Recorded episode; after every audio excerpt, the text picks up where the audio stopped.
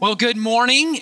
It is uh, great to have all of you here, whether you're at your uh, home right now, maybe uh, either by yourself or maybe you're with a group of people, or uh, great to have just, uh, we have a handful of people that are uh, here this morning. Great to have you as well. So, as Ryan was saying, we're in this series on the Sermon on the Mount, and to think of it as kind of like this tour. this just keeps revealing more and more about the kingdom of God. And when you think about the Sermon on the Mount, think about the Sermon on the Mount as a sermon, a single sermon that was meant and preached by Christ to drive to kind of a more singular kind of purpose, the way a sermon would be designed. Because sometimes we think about the Sermon on the Mount and we, we want to pull it apart in a thousand different ways and we don't realize how much it all relates. And so that's why we think of it as kind of a tour that's all related and we're just seeing different aspects, but it's all kind of going to the same place. And this morning, uh, the place uh, that I want us to end up landing is uh, going to be uh, in uh, Matthew chapter five. If you want, you can go ahead and turn there, and we're gonna we're gonna look um, uh, several verses into it this morning. But the place we're going to look at this is really kind of getting at this thing where what do you do when you when you have relational struggles? How what's the kingdom look like in the middle of a relational struggle?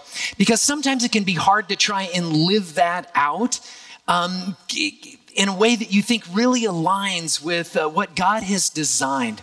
Uh, let me ask you this question: Have you have you ever like had a moment of great sincerity in your spiritual walk or journey and say, "I'm just really going to try this and live this out"?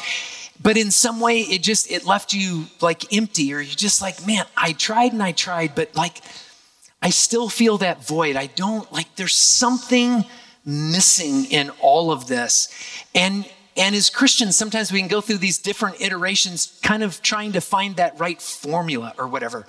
And in some ways, as we uh, dive into the application of this near the end of the message, I hope that you come to see that Jesus is kind of offering this different way that can actually help us find something um, that is really relatable and something with great potency in our spiritual journeys. Now, to get there, though, uh, I want to I want to kind of review part of this tour because again, it's uh, it's all related here, and there are kind of different stops along this tour that Jesus takes. So let me just review a couple of them, and then we're to land in verses. Uh, it's about 21 through 26 in uh, chapter uh, five. But he starts off at the beginning of the Sermon on the Mount, and kind of the first stop is this stop is all about answering the question who's included? in the kingdom of God, right? And it goes through this section, and uh, Ryan talked a little bit about this last week. And and the thing that you get out of this section is like all of these people that maybe we would have thought of as not being included. It's like Jesus is going through this thing, and it's like, wow, they're included, and they're included, and they're included. Because the reality is, what Jesus is wanting people to understand is his kingdom is for everyone and anyone. Like there's there's no one that Jesus looks at and says, "No, I'm not going to make a way for you." And that would have been very surprising to a lot of people, especially back in the first century when Jesus is teaching this, because they would have had a strong notion of who would be in and who would be out. And Jesus saying, "My kingdom, I want to make room for anyone that would be willing to follow me." Right? It's this beautiful, beautiful thing. Now, kind of the, the next stop on this uh, tour is we're uh, looking at this, uh, deals with this issue, and it's um, uh, who, who you are. It's kind of an identity one. The, the next one, it's like, who are we in God's kingdom? Who are you? Who am I? And he does this by making kind of these declarative statements about who's in the kingdom and, and who they are.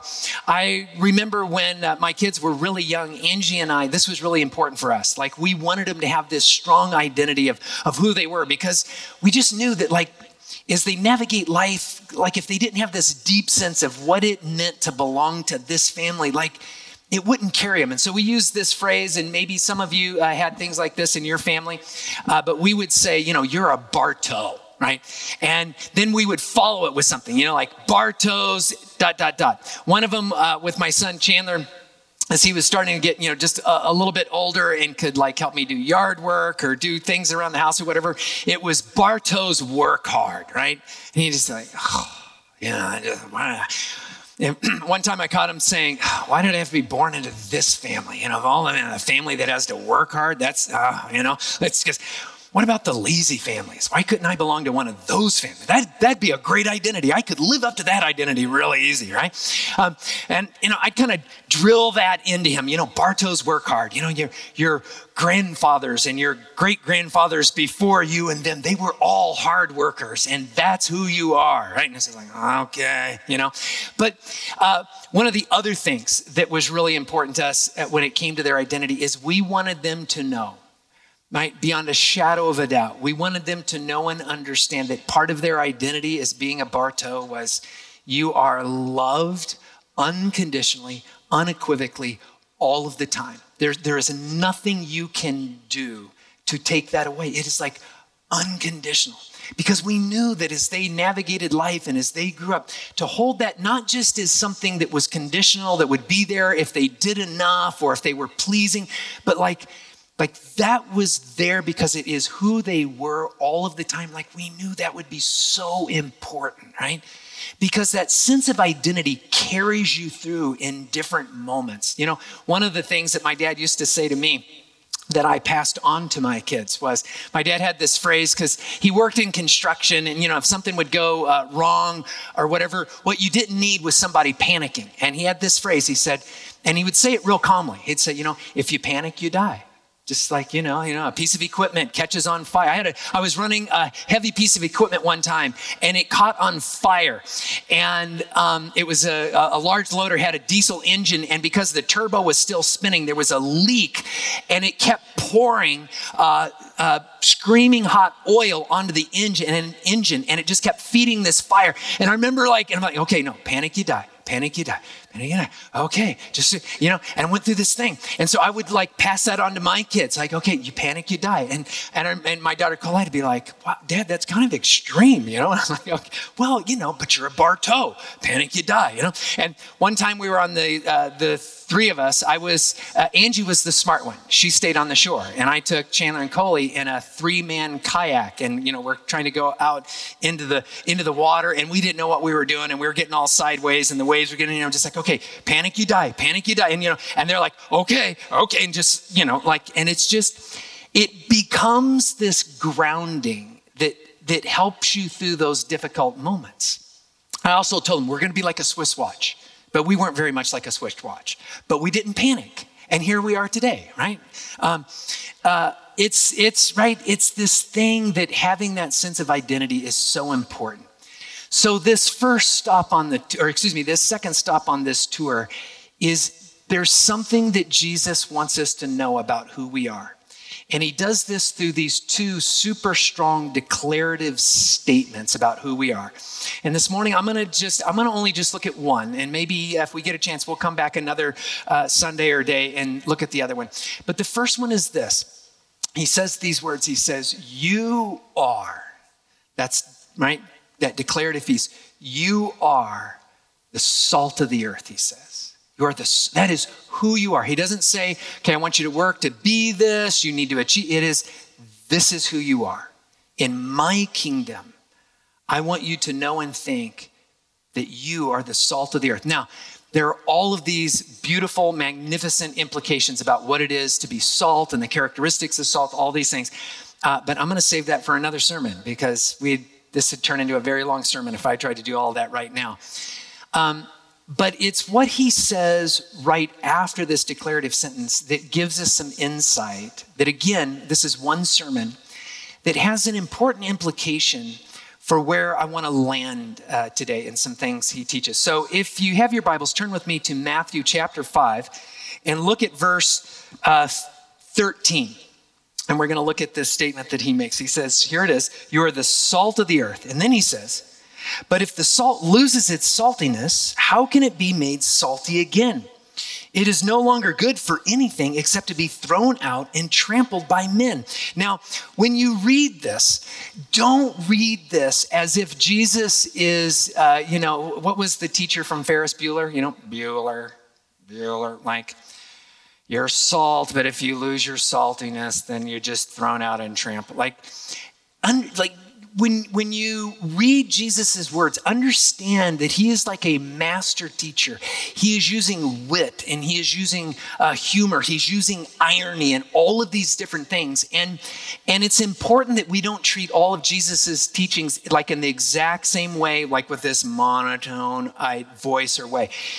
And Jesus is using wit here uh, in a really powerful way. I love what he does when he talks about salt losing its saltiness, because he, uh, here's what uh, everyone in the first century would have known because salt was so important to them in the first century. And it's just this simple truth about salt. And it's this it's impossible for salt to lose its saltiness. Like, salt is salty. That, that's what it is. Salt doesn't lose its saltiness. That'd be like me saying, well, that water, that water in your cup just lost its wetness. You'd be like, no, because if it's water, it's wet. That's that's how water works. Like if if someone came out and said, "Man, that was a really dry rain yesterday," you'd be like, uh, that, "We call that wind." Uh, that's what that was, right? Yeah. So what is Jesus doing when he says, you know, if salt loses its saltiness, and I, and I love what he does here because people, like, he's using this irony to drive at something that's important. Um, and it's this when you and I live uh, in an unsalty way, because that's possible, right? And I'll talk about that in a moment here. Uh, but here's the point when you and I live in an unsalty way, you're not being you. You're not being who God created and called and declared you to be. And it's possible to do that. It's possible to live outside of who we really are in Christ. Um, for all of the things that Angie and I did to communicate and make sure that Chandler and Colette understood they are unconditionally, unequivocally, always loved. Do you think there was ever a moment where they lived not out of that? Where maybe they lived out of a moment of insecurity or shame or fear. And well, sure. Just like I've done that and you've done that. Like, like there's, but what he's wanting us to understand is that is not a failure point of something we must achieve. It's understanding that that the more we can rest and sit in our truest identity of who he's called us to be, that is what the kingdom looks like. And to say that you and I are the salt of the earth is to say that we have something of great inherent value. Our lives themselves have something to gift and give away that is good in this world. Let me ask you this question Have you ever had a moment where you found yourself living in a place outside of who you really were in your relationship with God. Maybe there was a moment that you found yourself living in a kind of shame or fear. Maybe there was something that you acted out on and and you just you felt overwhelmed with the sense of just like okay, could maybe maybe God doesn't love me anymore or maybe like what have I got to do to achieve, you know, being, you know, back in God's good graces or something? And it's just you remember the weight of that? It's just a moment of stepping out of outside of who you really are. Or a moment when you act or do something and you just go i shouldn't have done that. Like you were stepping outside of your real identity in christ. Now here's the thing you have to understand. For jesus to be teaching this idea of this is who you are in this way and calling us to live out of who we are that is radical in the first century, that idea was so contrary to what everyone would have understood about religion. And it's like almost like the exact opposite is, is, what it would have felt like. It would have been like, no, no, no, no, no, no. Like you're a nothing and you have to earn your way into God's good graces. You need to achieve and do all of these things so that you can be loved by God, right?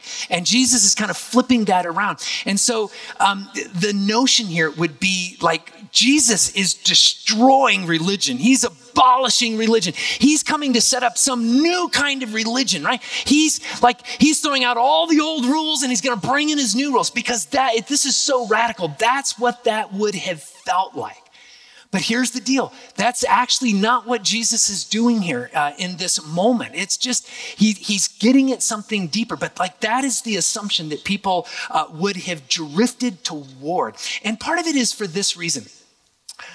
There, there is this strong thing that happens in us when, when we feel like religion in one way or another has failed us.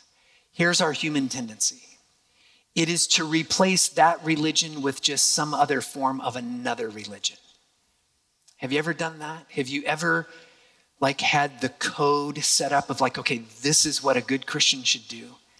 And you lived it out and you obeyed those things and it was all really good behaviors. And then months or years later found yourself going, you know, I don't feel any more inspired. There's no, it's like I still have this uh, hunger or there's something that is still empty. It didn't work. And then like you switch it around and maybe now it's all about, I've got to do all the right things that, you know, I've got to have the right kind of quiet time. I've got to pray a certain number. I'm going to do these super spiritual things. And you do all of those things and you have these amazing quiet times and you read the whole Bible every year. Nothing wrong with any of that. But when it becomes a form of religion, like somehow that's the magic formula so that I might experience the kingdom of God, it's just another form of religion and it leaves you wanting. And it's like Jesus sees the crowd feeling this thing, the radicalness of what he's teaching. And he doesn't want them to just reject the religion they're trying to live and only turn his words into a different kind of religion. And so here's how he responds. And, and here's, here's the next stop on the tour here. And this one is all about what Jesus is not doing and all about what Jesus is doing. And so he says this.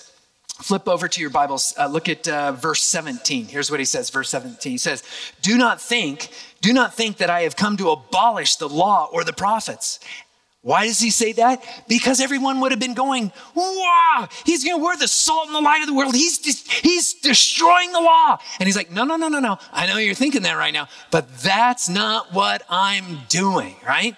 Because that's not his point. He's, this is about understanding what life is like in the kingdom of God. And that is way more beautiful and way more powerful than any religion or any law, see? Uh, what's interesting is he goes on with great clarity and specificity. You can read this on your own sometime. Um, where he describes he is not abolishing the law he's not abolishing it in part not even one little part like it just he goes on and on and on and then he gets down to the end and has this kind of crescendoing statement about how he's not abolishing the law and and to be really honest with you there was a long time in my own spiritual journey where I looked at this next verse, and I'm going to read it to you here in a second, in a very daunting way because I tried to live up to what I thought was a new rule that Jesus was laying out that I had to live up to. And I took it at this kind of face value that missed the aim of what Jesus was trying to teach and wanting us to understand. And I'm sure that there are some of you here this morning that are watching this, and there's a part of you that you're going to read what Jesus says next, and it's going to want to pull you into just going deeper into uh, uh, being a good person that's following the rules that you think God is laying out. But that's not what Jesus is doing here. And the beauty, and again, he uses wit and he uses irony here, and we'll unpack what he's actually doing in this. That, that in a way, if it's rightly understood, it breaks. It breaks our ability to treat Jesus as a new religion. And it pulls us towards understanding what life and relationship with God is all about. And friends, that is the thing that we want in our souls because he understands who he created us to be. Now, here's the verse. Here's the verse. So he goes through the whole thing about not getting rid of any part of the law, not big parts, not little parts, nothing. And then he says, and look at verse 20, he says this For I tell you that unless your righteousness surpasses that of the Pharisees and the teachers of the law, you will certainly not enter the kingdom of God. Like, and you can just picture this whole crowd of people and they're like cheering, yeah, yeah he's gonna destroy the law. And then he's like, nope, not gonna do that. In fact, if your righteousness doesn't surpass that of the scribes and the Pharisees and the leaders of the law, like you won't inherit the kingdom of God. And you can just hear the air just just get sucked out of the room, although they weren't in a room, they were on a hillside. But you could just, you know, it's just like the disappointment. Like, and here's why. You understand, he is talking about a group of people. They took the entire Old Testament and they pulled every possible rule or law you could out of it and said, We're going to follow those. And that's not enough. We're going to make rules about the rules in the Old Testament. We'll even make a few rules about the rules about the rules in the Old Testament. And we are going to lay those out and we are going to follow them. And here's the deal, friends. Many of those scribes and Pharisees, when it came to following the letter of the law, they did it and they did it perfectly. Paul, one of the New Testament writers, even talks about this that he was a Pharisee. And in that time of being a Pharisee, he found a way to live this law out perfectly. So the question is how do you, like, how do you do this? How could you possibly follow the law and surpass? If they lived it perfectly, right? The best you could do would be to equal it. How do you surpass it? Well, maybe Jesus is doing something here that we wouldn't fully understand. Maybe he's breaking something. See, what Jesus is not doing here is trying to abolish the law. He's wanting to abolish how we see the law. And when he says your righteousness must surpass that of the scribes and the Pharisees, he's breaking something. He is breaking how we would see the law, how we would then ultimately see life and relationship in his kingdom. And that is the thing that we need. We must see relationship and the heart of God as the way to live the spiritual life. That is where Jesus is taking us. But as long as we hang on to the, the spiritual life is fundamentally about following these rules, we never fully get to what he means about understanding his heart and what it is to live out of relationship with him. And here's the thing, and I'll explain this more. You'll see this work itself out.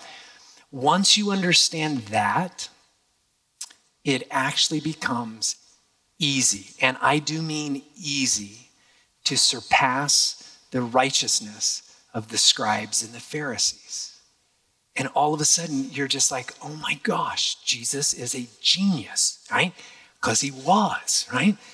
Um, so let's go to the next stop on this tour, right? And this is this is where I want us to spend the rest of, of our time here because as we seek to walk out our spiritual lives, there's always this tension that we hold. And it's how we approach that spiritual life, how we approach following God. And, and, and the choice oftentimes comes down to will I look at the teachings of Jesus and turn them into rules or another religion? Or will I let them reshape my understanding of God's heart and let that speak into who I am and what it would mean to live in relationship with God moving forward? And this one feels like a little undefined. It feels like harder to, to really you know, nail it down, and it is. That's why we always drift to the other but we live in this tension. So now Jesus uh, is on this tour is going to go through some concrete examples.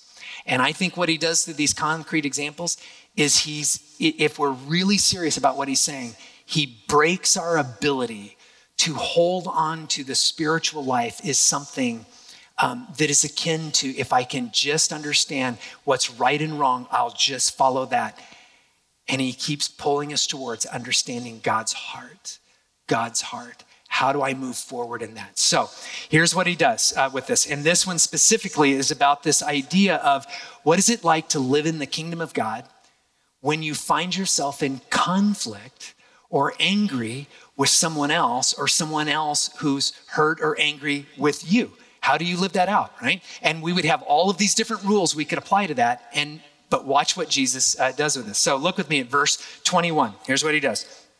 He says, You have heard that it was said to the people long ago, and now he's going to quote the Old Testament. Here's one of their rules do not murder, and anyone who murders will be subject to judgment right? There's the rule. And now Jesus is going to say, but now I say to you, and we have a choice. I, we can take what Jesus says here is kind of as a rule or a kind of law that I can live by with the letter and let that move me forward, or I can take it in a different way.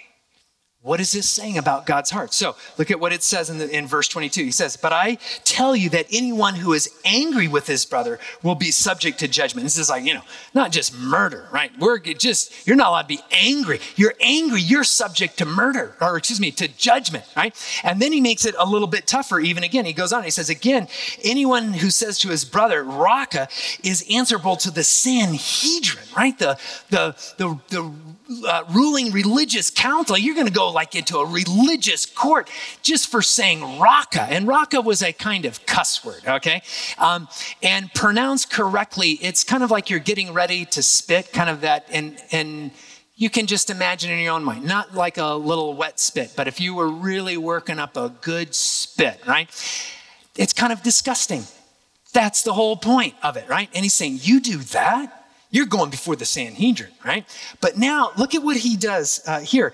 Um, it's like he keeps lowering the fault, but the but like the the consequence gets worse and worse. He says, "But anyone who says you fool will be in danger of the fires of hell." I mean, this is just saying fool. This isn't Raca. This is just calling someone a fool. Not even considered a cuss word. And you're like, you know, picture, you know, like a Burger King commercial, and they've got the flame broiled char. You know, it's just like you just picture the flames of hell leaping up at your feet, and you're just like, eh, just for calling someone a fool. Now, right? You can take this and go, oh man, geez, this is a serious rule. Don't ever you, we won't even say it out loud, right? Just don't say that word. It's F O O L, right? Don't say that, right? We could make that into a rule. But I want you to think about this for a moment. Is that really what Jesus is saying? Keep your finger in uh, Matthew chapter 5 and now flip over to Matthew 23. Matthew 23, because this, here's where it gets kind of confusing on this thing. Matthew 23. Look at verse 16. This is Jesus speaking, and he's speaking to a group of religious leaders, right? He says this Woe to you, blind guides! You say, if anyone swears by the temple, it means nothing. But if anyone swears by the gold of the temple, he is bound by his oath. You blind fools, which is greater, the gold or the temple that makes the gold sacred? Now, anything jump out about you about what Jesus says? Specifically, there's a little name calling in there. He calls them fools, right? So, like we were just in chapter five, in fact, flip back to chapter five, and Jesus says, Man, you call somebody a fool. And like, you know, it's Burger King time, right? Like, what's what's going on, right? How, how do you rectify these two different uh, uh, verses? How do you, what do you do with these two different things that Jesus says, right? Because we've got this choice. I can, I can turn what Jesus is saying into a set of rules, into a new religion, and this is how you live the spiritual life. Or maybe it's something different. So, to help us with this, I had some fun this week. I prepared a little quiz, a little quiz that we can all take. But don't worry, I made it multiple choice, okay? Multiple choice. And no one will be grading you. You don't have to write it down. It's just a quiz we'll take in our, uh, in our head. Multiple choice, right? So here's the question, right? Uh, why does Jesus call people fools after he clearly stated you can't call someone a fool? Multiple choice, right? So here's, here's A. Jesus just forgot what he said earlier just slipped his mind, like forgot he made that rule. He's made a lot of rules and just like slipped his mind, right? Or B, it's okay if Jesus says it, but not us, right? It's the old parent adage, like, do what I say and not what I do. Like, right. So what Jesus is saying is, yes, I'm allowed to call people fools, but none of you are allowed to call people fools. That's how this works, right? Or um, uh, C, Jesus had a huge breakfast of pancakes and syrup, and with all these empty calories, his blood sugar crashed, and he just wasn't himself. He just wasn't salty in that moment, right? It's just, I, I know I'm the salt of the earth, and I just, I acted out of who I wasn't in that moment. Is that what was going on? Or D, um, I love this one. At least he didn't punch one of them. After all, he did obey the turn the other cheek rule, right? One out of two isn't half bad, right? That's just, right? Or, or E, in both cases, Jesus is leveraging the word fool to help us better understand God's heart about something. Um, now, my opinion, my opinion, uh, E. E would be the right answer. That in both cases, Jesus knew exactly what he was doing. And he uses this word fool in both cases to do something that would help us understand something about God's heart. And that is what is most important about how we can experience life and relationship in the kingdom of God. So, what is being revealed about God's heart in this passage where, where he says, Don't call anybody a fool? Well, um, look back at that passage because he begins to unfold uh, what he means uh, by this. And again, using wit and irony and, and humor, uh, even in all of this. So, look at verse 23. He says this. Therefore, if you're offering your gift at the altar and, and there remember that your brother or sister has something against you, leave your gift there in front of the altar. First, go and reconcile to them, then come and offer your gift.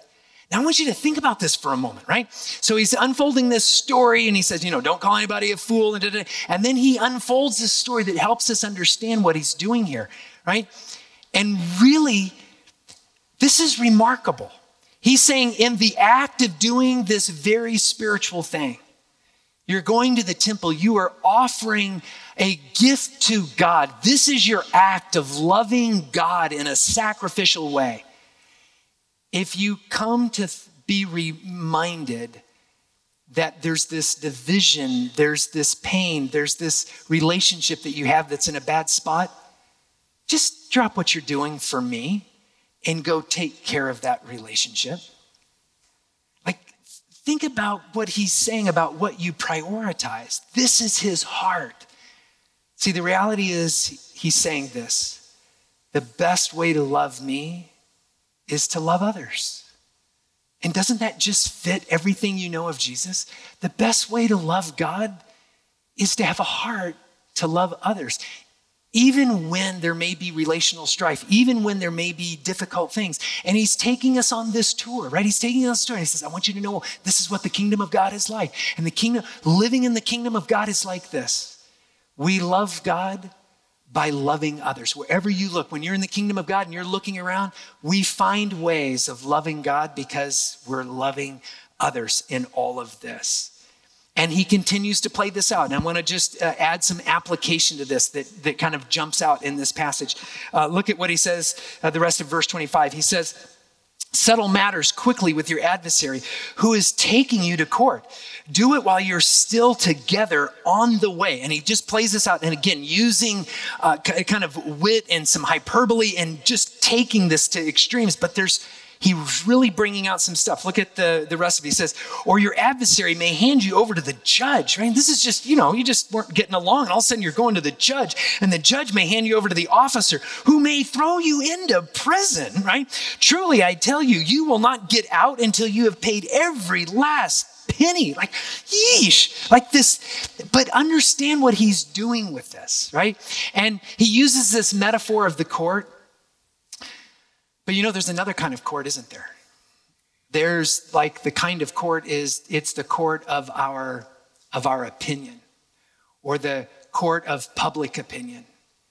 There's the court of understand of, of how we would hold our opinions and judgments of other people that can become a kind of prison, can't it?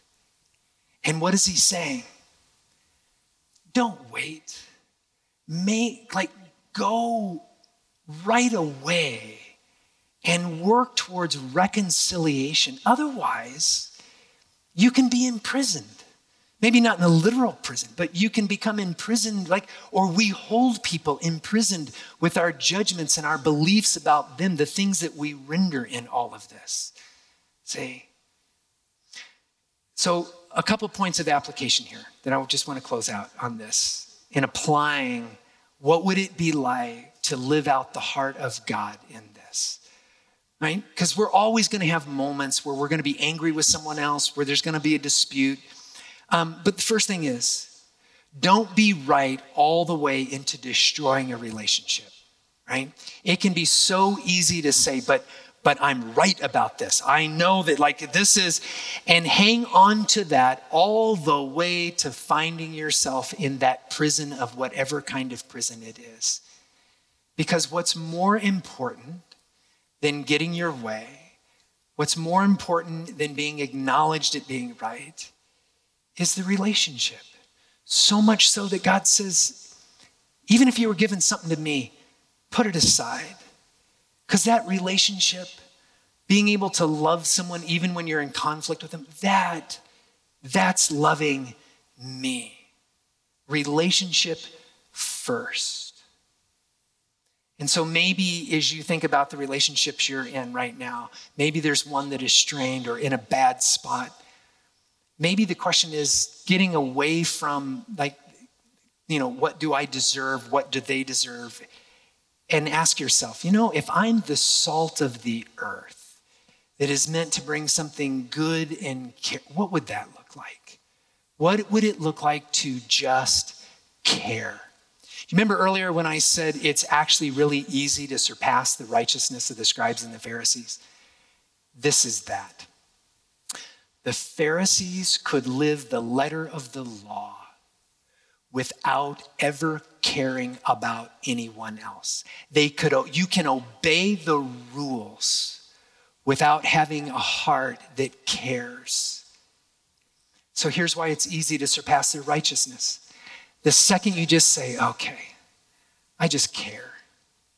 I don't know what I'm going to do next, but I just, I'm going to care. You in that moment just surpass the righteousness of the scribes and the Pharisees. That's why I think Jesus could say what he said earlier.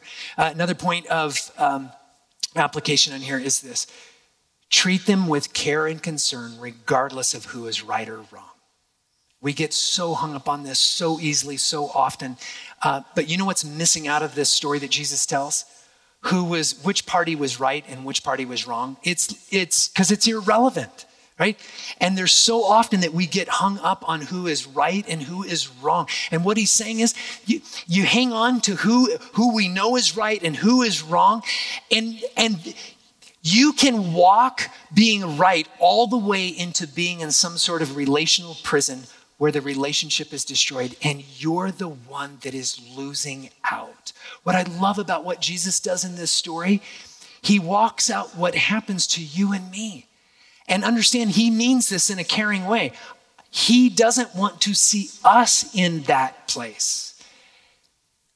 So don't hang on to right or wrong at the cost of being right and losing the relationship because that will that will put you in your own kind of prison in this.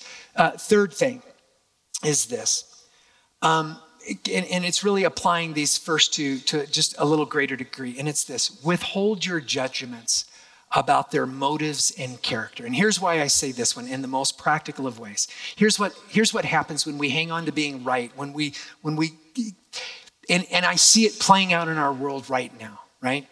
think for just a moment where you feel that conflict. Maybe it's in a place of someone that you know. Who, who is the closest person to you where you have kind of this conflict that is brewing? Where's that right now? Have you ever thought about how easy it is to assume a less than positive motive about that person?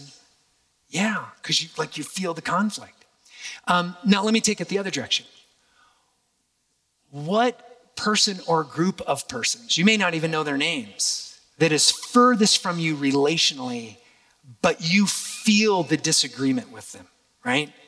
Uh, maybe it's a different generation, right? It's that younger generation, right? You know, just like, you know, you know, they need to hear the, you know, work hard kind of thing. They need, you know, they feel privileged. They feel, and we have all of these things that we can say about the younger generation.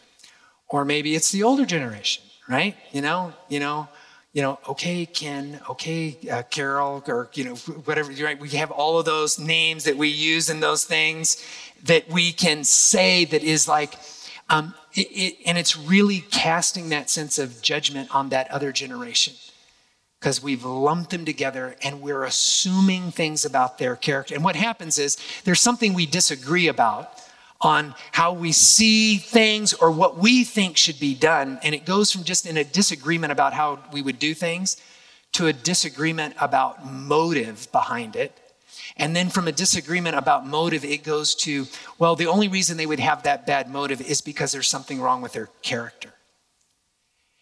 And I see it in our world today, whether it's in how we look at different generations. You for sure see it in politics.